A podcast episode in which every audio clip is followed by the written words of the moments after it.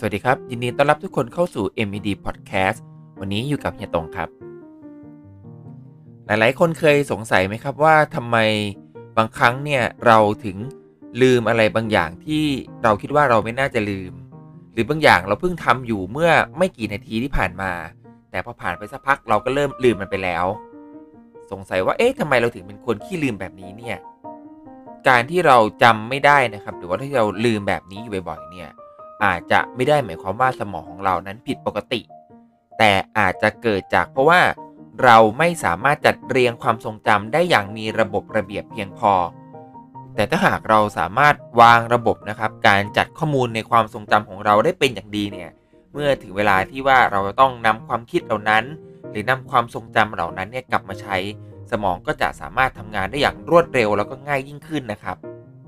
ดังนั้นนะครับในวันนี้เฮียก็จะมาแนะนำวิธีในการจัดระบบระเบียบข้อมูลในสมองของเราเนี่ยว่าจะต้องทำอย่างไรให้เราสามารถกลายเป็นคนไม่ขี้ลืม แล้วก็สามารถนำความทรงจำเหล่านั้นเนี่ยกลับมาใช้งานได้อย่างทันทีนะครับ เป็นอย่างไรกันบ้างเดี๋ยวเราไปฟังกันเลยครับ อย่างแรกเลยนะครับคือเราต้องคิดทบทวนถึงสิ่งนั้นๆนะครับ อย่างน้อยๆเนี่ยแวินาที ซึ่งในปัจจุบันนี้นะครับ การสังเกตหรือว่าการที่เราจะจดจำสิ่งต่างๆ รอบๆตัวเราเนี่ยมันเกิดขึ้นอย่างรวดเร็ว เนื่องจากว่ามีเทคโนโลยีนะครับที่ก้าวหน้าอย่างไม่หยุดยั้งเลยนะครับไม่ว่าจะเป็นโทรศัพท์ก็ดีนะครับ อินเทอร์เน็ตความเร็วก็ดี ซึ่งในหลาย ๆ ครั้งเนี่ยเรา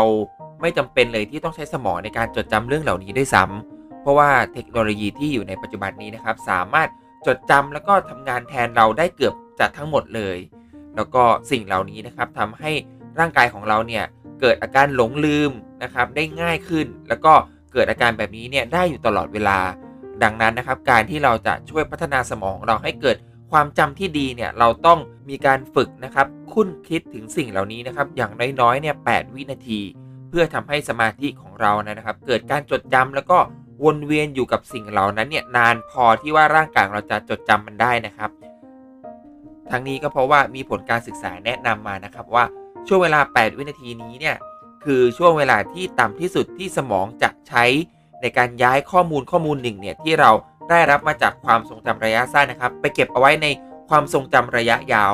ดังนั้นนะครับ หากเราคิดทบทวนให้นานกว่า 8 วินาทีได้เนี่ยก็ย่อมมีผลให้สมองเรานะครับ สามารถจดจำข้อมูลได้อย่างยาวนานขึ้นนั่นเองครับ แล้วก็ข้อต่อมานะครับคือการฝึกใช้แบบอักษรประหลาดๆนะครับ หรือพวกอักขระต่างๆ เพราะว่าการที่เราสร้างความแปลกประหลาดนะครับให้กับสิ่งที่เราต้องการจะจดจำเนี่ยจะสามารถทำให้เราจดจำข้อมูลสิ่งเหล่านั้นได้ดียิ่งขึ้นนะครับ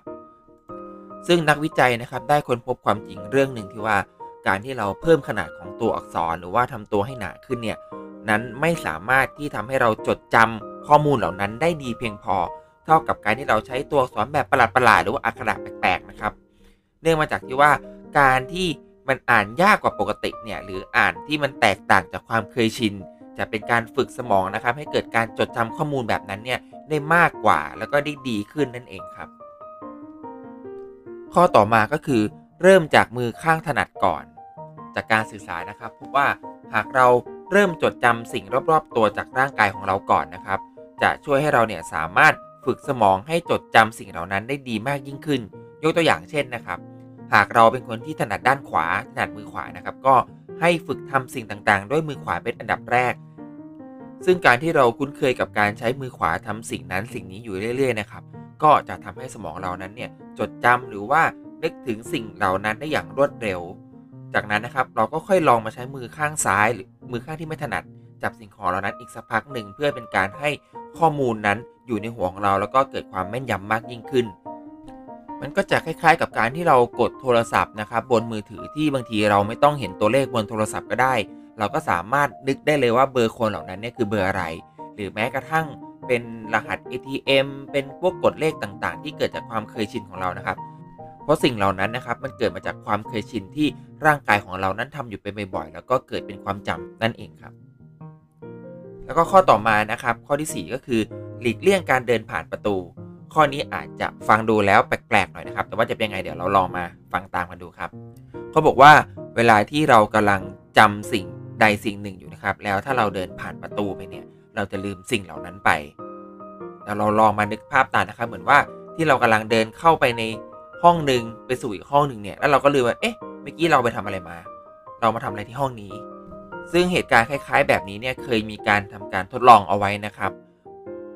โดยให้ผู้ทำการทดสอบนะครับนำวัตถุชิ้นหนึ่งนะครับ เข้าไปวางไว้ในห้องห้องหนึ่ง จากนั้นก็ให้เดินออกมาจากห้องนั้นโดยทันที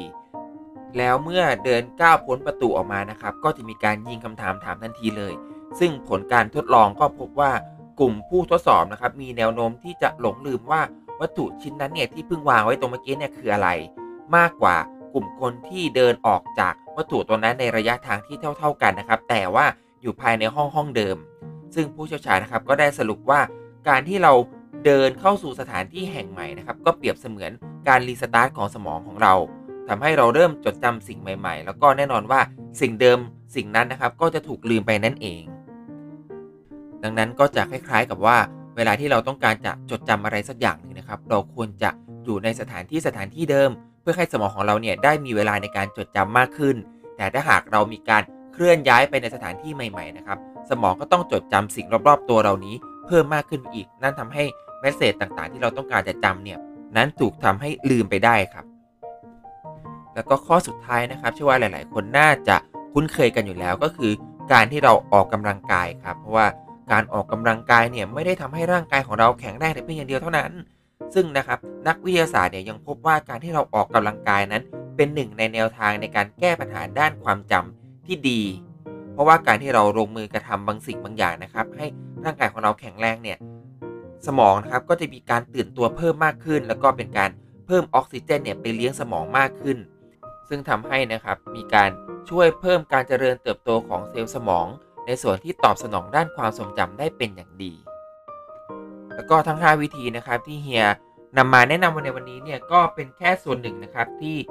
ช่วยให้สมองของเรานั้น มีการจดจำที่ดีมากยิ่งขึ้น ซึ่งการที่เรามีความจำที่ดีนะครับ ย่อมส่งผลให้ชีวิตของเราดีขึ้น ประสิทธิภาพในการทำงานที่ดีขึ้น แล้วก็หากเรามีการฝึกการใช้สมองอยู่บ่อยๆนะครับ ก็เป็นการหลีกเลี่ยงอาการสมองเสื่อมที่อาจจะเกิดขึ้นได้ในอนาคตอีกด้วย ดังนั้นพวกเราทุกคนก็อย่าลืมที่จะฝึกฝนสมองของเรานะครับ ให้มีความจำที่ดี เพื่อการทำงานที่ดีของเราต่อไปนะครับ แล้วก็หวังว่าเคล็ดลับที่เฮียนำมาฝากในวันนี้นะครับ จะช่วยให้ใครหลาย ๆ คนมีประสิทธิภาพในการทำงานที่ดีมากยิ่งขึ้น แล้วก็กลับมาพบกับเฮีตรงได้ใหม่ครั้งหน้านะครับใน MED Podcast วันนี้ลาไปก่อนแล้ว สวัสดีครับ